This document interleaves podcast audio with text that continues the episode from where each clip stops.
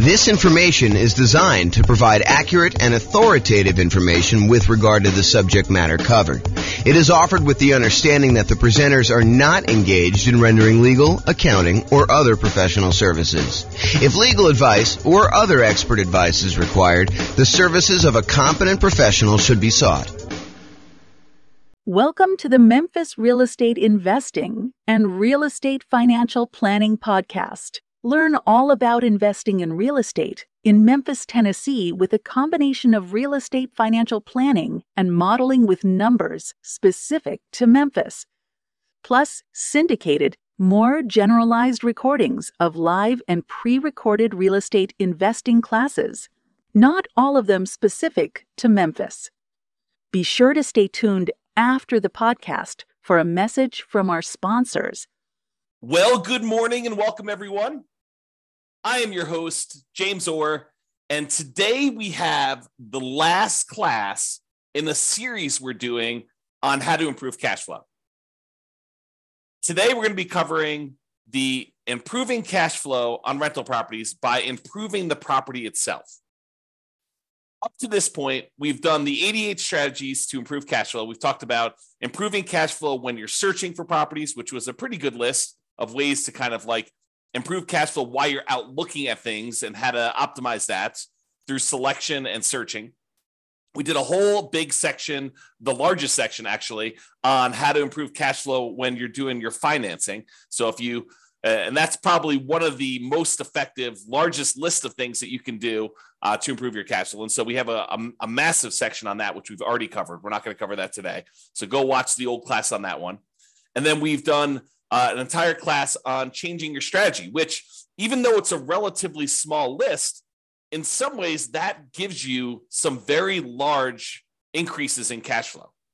By changing what strategy you're using, a lot of times you can get massively more cash flow on a property. And so definitely go watch that class if you want to consider improving cash flow by changing what strategy you're using in your real estate investing.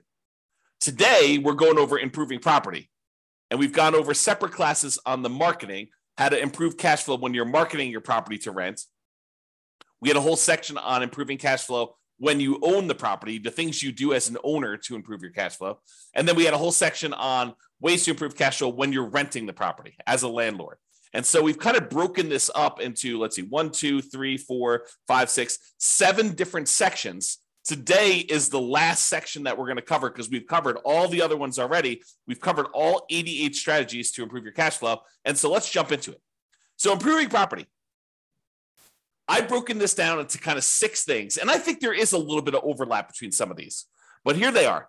You could subdivide the property, you could upgrade the property, you could add solar to the property, you could provide a furnished rental, you can convert the property, or you could charge improvement rent. Okay, so let's go over what each one of this. Subdivide. So can I subdivide? And I'm using that kind of in quotes because it's it's a really informal use of that word. But can I subdivide my property into multiple units to increase rent? And this is not, in my mind, the same as necessarily converting it to a full-on legally conforming duplex or triplex or fourplex or fiveplex or sixplex or whatever you're doing.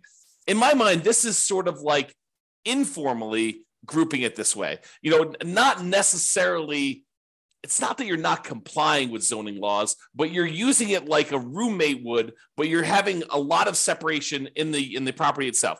The most common example of this is sometimes you walk up to a property and it's a single family home. It is definitely not a duplex. It is not zone duplex.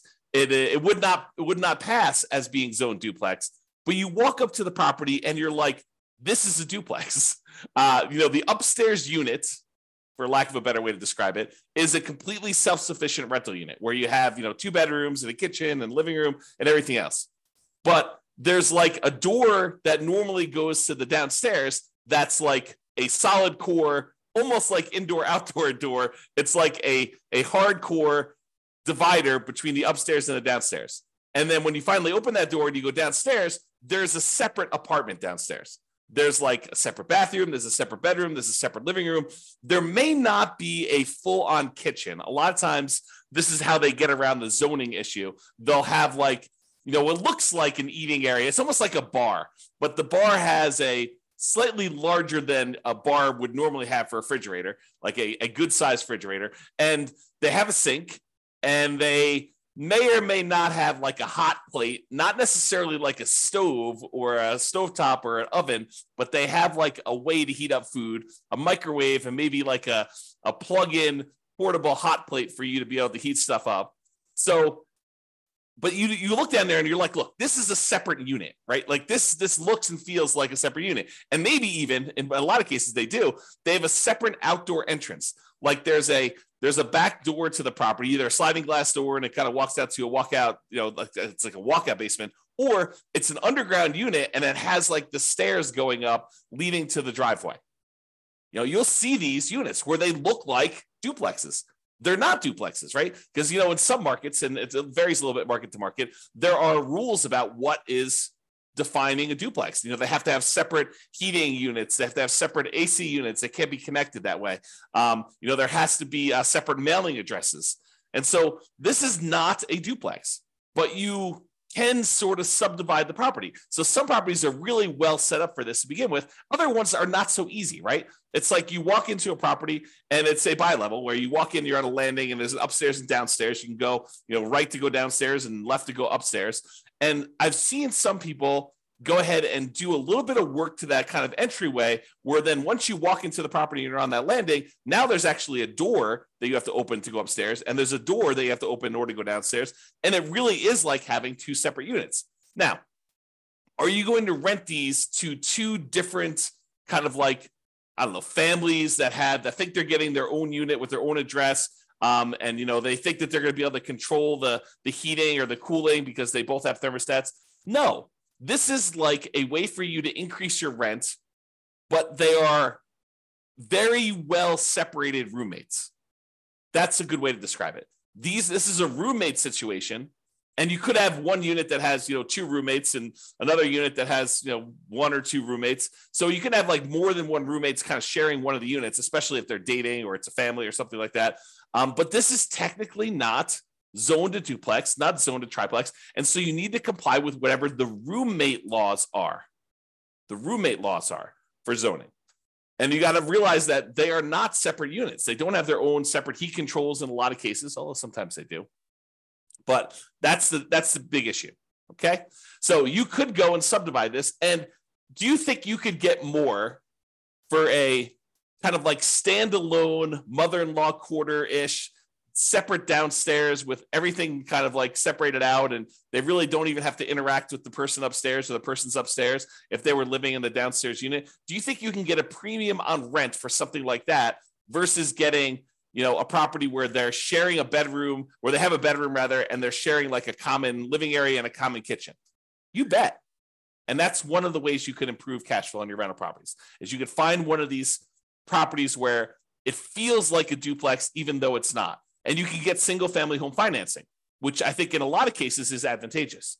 You know, if you're especially if you're buying your second or third property and you've already used up your FHA or your VA loan, which is what we a lot of times use when we're buying formal, formally zoned, completely compliant duplexes, triplexes, or fourplexes. But in this case, it's a single family home that looks and feels like a duplex or a triplex or a fourplex, but it's really a single family home. And so you can go get these, you know, 5% down conventional loans on them. Whereas if it really was a duplex, triplex, or fourplex, you could not get a 5% down conventional loan on them.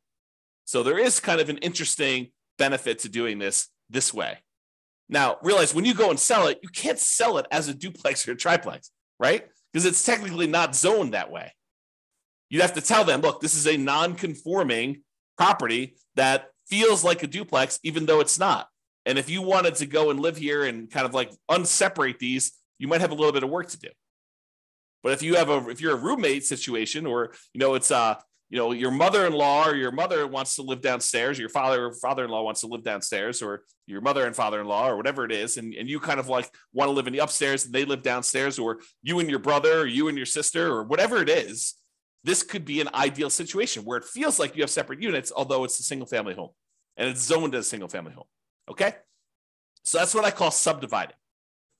Next one, upgrade the property. You know, can I improve the landscaping, the curb appeal to get higher rents? Sometimes that's all it takes. right? The difference between th- this is like the proverbial don't judge a book by the cover. Don't don't judge don't judge a book by its cover. There's a reason that saying exists is that people judge a property by its exterior. And so can you improve the landscaping, improve the curb appeal to get higher rent? Can you paint the property? Can you add or improve shutters? Can you do lawn care? Can you upgrade the mailbox from the ratty 1970s thing that's rusting to something that's you know modern and new? Can you put property address numbers? Can you upgrade the lighting on the outside? So all these like little things that you can do. It's a one-time investment that may be able to, it may be the difference between you getting, you know, no one wanting to rent at the higher price that you start at. Cause you know, we're starting, you know, 60 to 90 days before the property is vacant, ideally, unless you're uh, just acquiring the property, but you're starting 60 to 90 days ahead of time and, and you're testing rent high and you're coming down slowly as you get closer and closer to your deadline until you find out what rent is. Well, if the property looks kind of ratty and tired on the outside, you might not be getting people biting on the higher prices. Whereas if you do all the upgrades you're supposed to do and the property looks great from the outside and you upgrade it, you know, this could be a chance for you to get someone at that higher rent. Okay.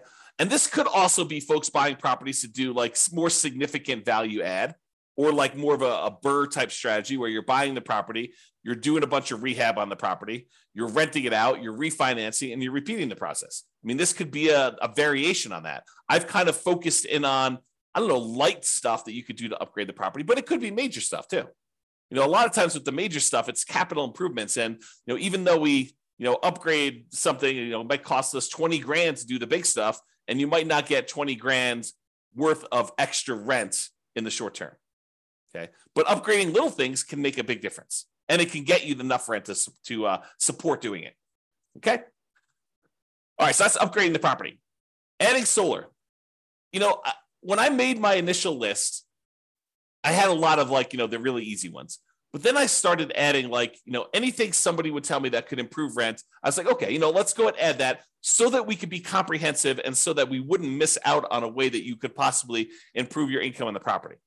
But as time goes on, some of these things become better and important and we use them a lot more. And some of them become ones that we don't use nearly as much.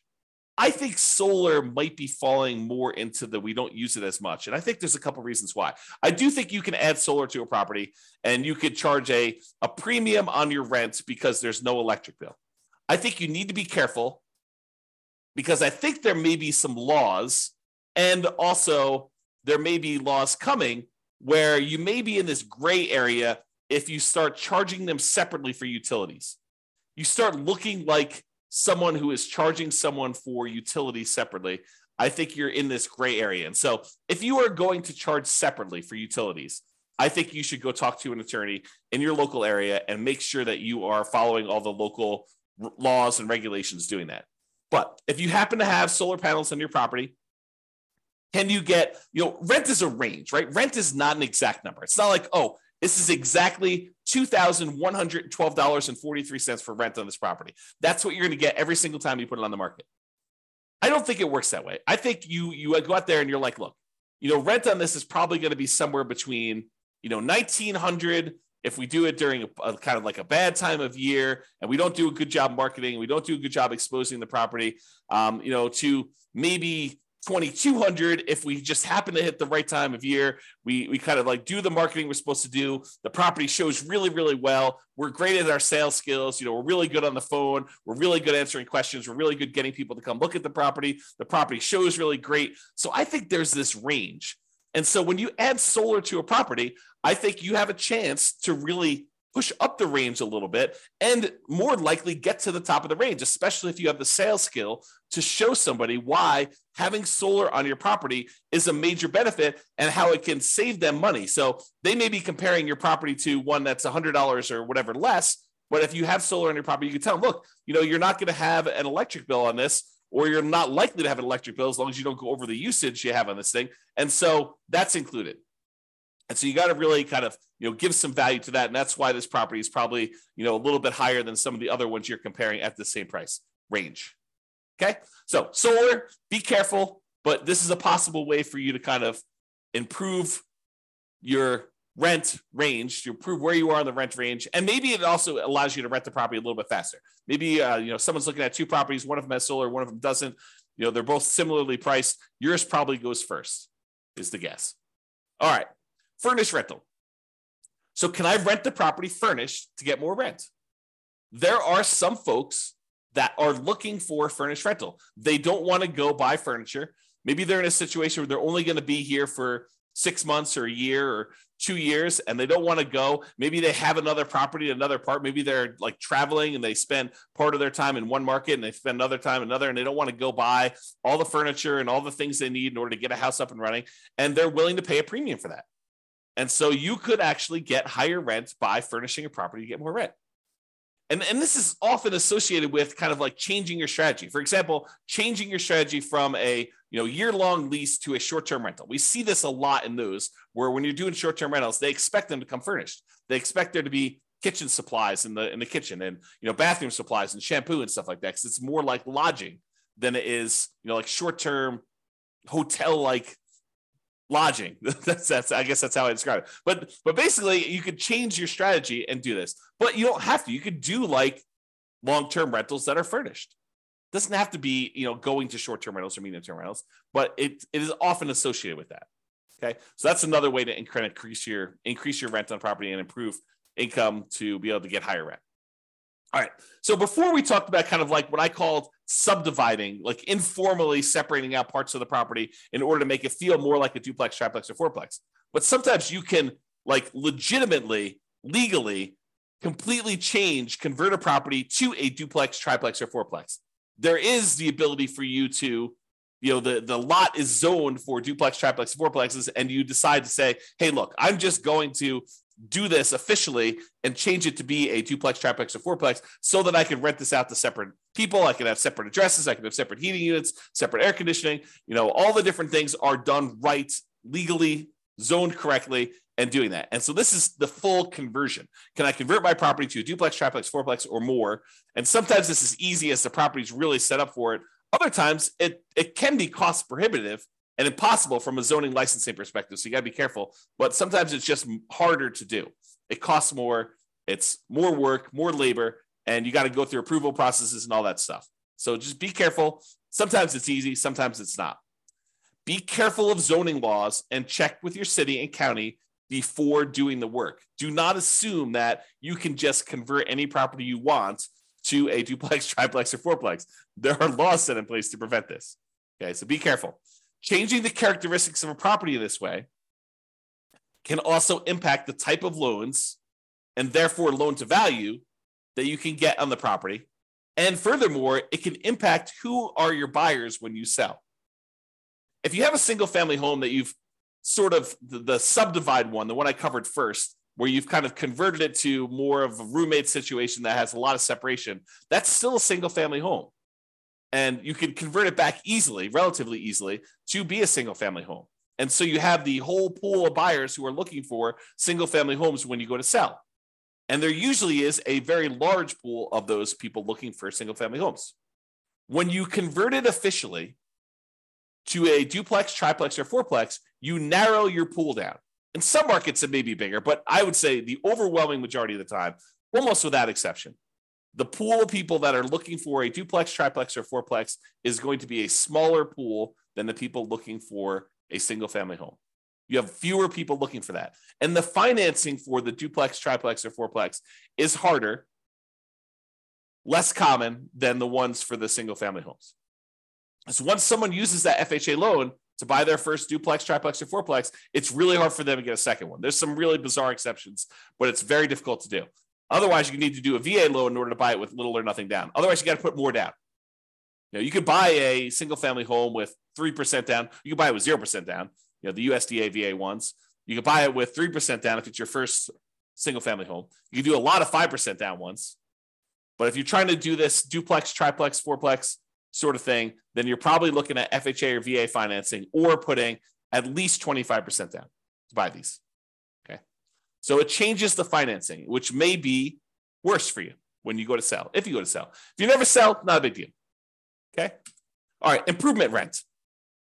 Sometimes you'll have a tenant, they will show up at the property and they'll be like, oh, this property is great. The challenge is it's not fully fenced in. Maybe it's not fenced at all, but in some cases, it's like, you know, the two neighbors have fences and you just don't have a fence on one of the sides. Okay. Which is pretty common in some neighborhoods. And they're like, you know, the problem is I thought it was fully fenced in because some of the pictures they showed the fence. So I didn't think this was going to be an issue. But I've got a dog or two dogs.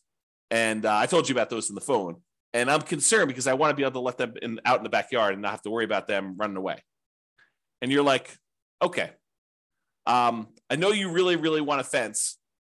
The rent we had before was the price without the fence, you know, with the, with the current situation. That was what it was. But I would be willing to go ahead and put in a fence, but I would need to charge you extra. I would need to charge you, you know, for lack of a better term, fence rent in order to fence in this last side or put a fence around the whole property. And some tenants would be like, oh, that would be great. I would be willing to pay whatever it is, $50, $100 more per month for you to put the fence around the backyard or $200 a month, whatever you can negotiate uh, to help offset the cost for doing that. And, you know, this may also occur sometimes with like, you know, I really love this, but I hate the green carpet. And the carpet's, you know, a couple tenant cycles old. So it's not like new, but it's not something you, you expect to be able to get at least one more tenant out of it before it need to be replaced. But they're like, look, I can't move in with this carpet like this. And you're like, okay, well, you know, the rent that we had it at was priced with the current carpet. If you really want new carpet, you know, we could actually put in new carpet, but uh, that would cost whatever it is, $200 more per month for us to go put in that new carpet. And they may be willing to pay that. So you could charge improvement rent, fence rent, new carpet rent, you know, something else that the tenant desires you install for a fee. Okay. Now you may not you may not be able to get the full cost of the upgrade. You may not be able to say, look, it's costing me $10,000 to get a fence installed on all four sides here. And uh, I'm not going to be able to divide $10,000 by 12 months and get the full amount. Even though they may tell you, look, we're going to be here for three years. And you're like, okay, well, you know, 10,000 divided by 36 months, you know, that's going to be whatever that is, $300 a month. Um, and they're like, yeah, we're not paying $300 a month. So you may not be able to get the tenant to pay the full cost of the upgrade. But with certain items, not all the items, but with certain items, they have a reasonable enough lifespan that you may be able to get higher rent in the future to help offset this cost as well. For example, the fence. In some cases, a fence does give you a marketing advantage of having people with pets, and you may be able to get a slightly higher rent than you would normally. And so, they, the tenants that are currently there in front of you, may be able to offset some of the expense of the fence and then the fact that you're going to be able to get higher rents for the future for the next whatever it is 10 years or 15 years for the lifespan of the fence you may be able to offset the cost and make a profit on that. Some things like carpet might not be able to charge enough to justify it. Some things like a fence you might be able to. So you got to kind of work out the math on doing this which leads me into my next thing which is calculating your return on investment. So i did a class it's on the podcast it's on the uh, website and podcast. You can go re- listen to it, but it's called When to Do Upgrades with a Value Add Rental Property. And I walk people through how to do the calculation in order to figure out what your return is on the investment you make in order to see if it's worthwhile doing that. And I include a spreadsheet to help you do the math. But you want to be able to determine look, I'm going to go spend an extra $5,000 or $10,000 in order to do an improvement on a property. You want to look and see how much money am I putting out? How much money am I getting back over what time period? And when do I make all my money back? And then how much profit do I make? And then what is the overall return on that money that I invested to see if it makes sense for you to do this extra investment? You know, sometimes you have to do it, right? The, the kitchen sink is just not working anymore and you have to do the upgrade. So that just becomes a capital improvement in that way. But sometimes you have a choice. And that's what we're talking about when we look at choosing these kind of returns that you can get by doing upgrades on properties. The basic idea, I'll kind of like give you the, the very short version of class. It is you're doing an internal rate of return calculation over the lifespan of the upgrade that you're making to determine how much you're putting out at the very beginning and then how much you're making over time on that on that thing for the lifespan of the actual upgrade you did. So if carpet's going to last you X number of years, you want to see how much you spent on the carpet to do the upgrade how much extra money you're going to make on doing that carpet upgrade. And then when the carpet actually is completely its lifespan is exhausted, it dies, it's it's used up, then how much money did you make and what was your return on making that investment? And in some cases, on certain rental properties, these can be very profitable, like mini investments in your in your property, right? Like you go and you put up 10K and you're making whatever it is, you know, 20% return on your money each year. And in other cases, it's like hardly worth doing at all. You're really just doing it to kind of maintain the property and to move forward and to make the other return. And you may be not even making money on it. It may be sort of like lost in the other parts of the return that you're getting. So you need to go do that calculation, in my opinion. I mean, you don't have to, but it's it's a helpful tool for thinking about that. All right. So in conclusion, optimizing cash flow is really about maximizing the income you can get on your property and minimizing any expenses. When we're talking about doing these improvements to the property, most times we're talking about maximizing the income. Although you can make a case that some improvements you would make on a property would minimize your expenses. You know, installing certain types of flooring may actually reduce your overall cost and frequency of having to replace the flooring. And so, therefore, your expenses do get slightly minimized doing that.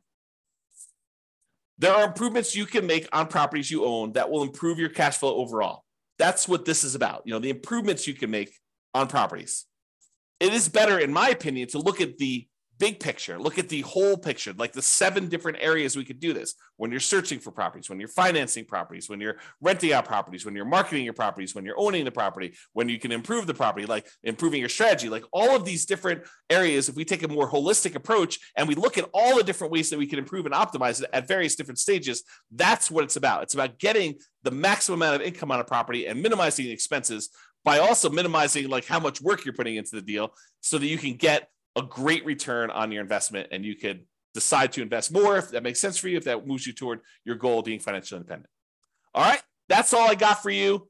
Have a great day, everybody. This was the last class in the series on improving cash flow. So you can go now go watch those if you want to, in order if you want to, and kind of get a feel for all the different ways to improve cash flow. Or if you want to, reach out to us for assistance and we can help you implement some of these if that's what you desire. But you could do it. You got all the stuff. You've got all the uh, all the different ways to do it now. It's not like I'm holding anything back from you. All right, that's all I got. Have a great day, everybody. Bye bye for now. With home prices up, mortgage interest rates up, and rents up, but not quite enough to counteract the higher prices and interest rates, cash flow on rental properties in Memphis is harder than ever. Book a call with the Real Estate Financial Planner to apply our proprietary 88 strategies to improve cash flow on your rentals. See the show notes for a link to schedule your call and improve your cash flow today. If you're a real estate agent, lender, or professional in Memphis that wants to help our real estate investor listeners, consider reaching out to learn about collaboration opportunities with this podcast. We'd love to add more value to our listeners by having you assist our investors buy, sell, and finance their real estate investments. See the show notes to schedule a call to discuss collaboration opportunities.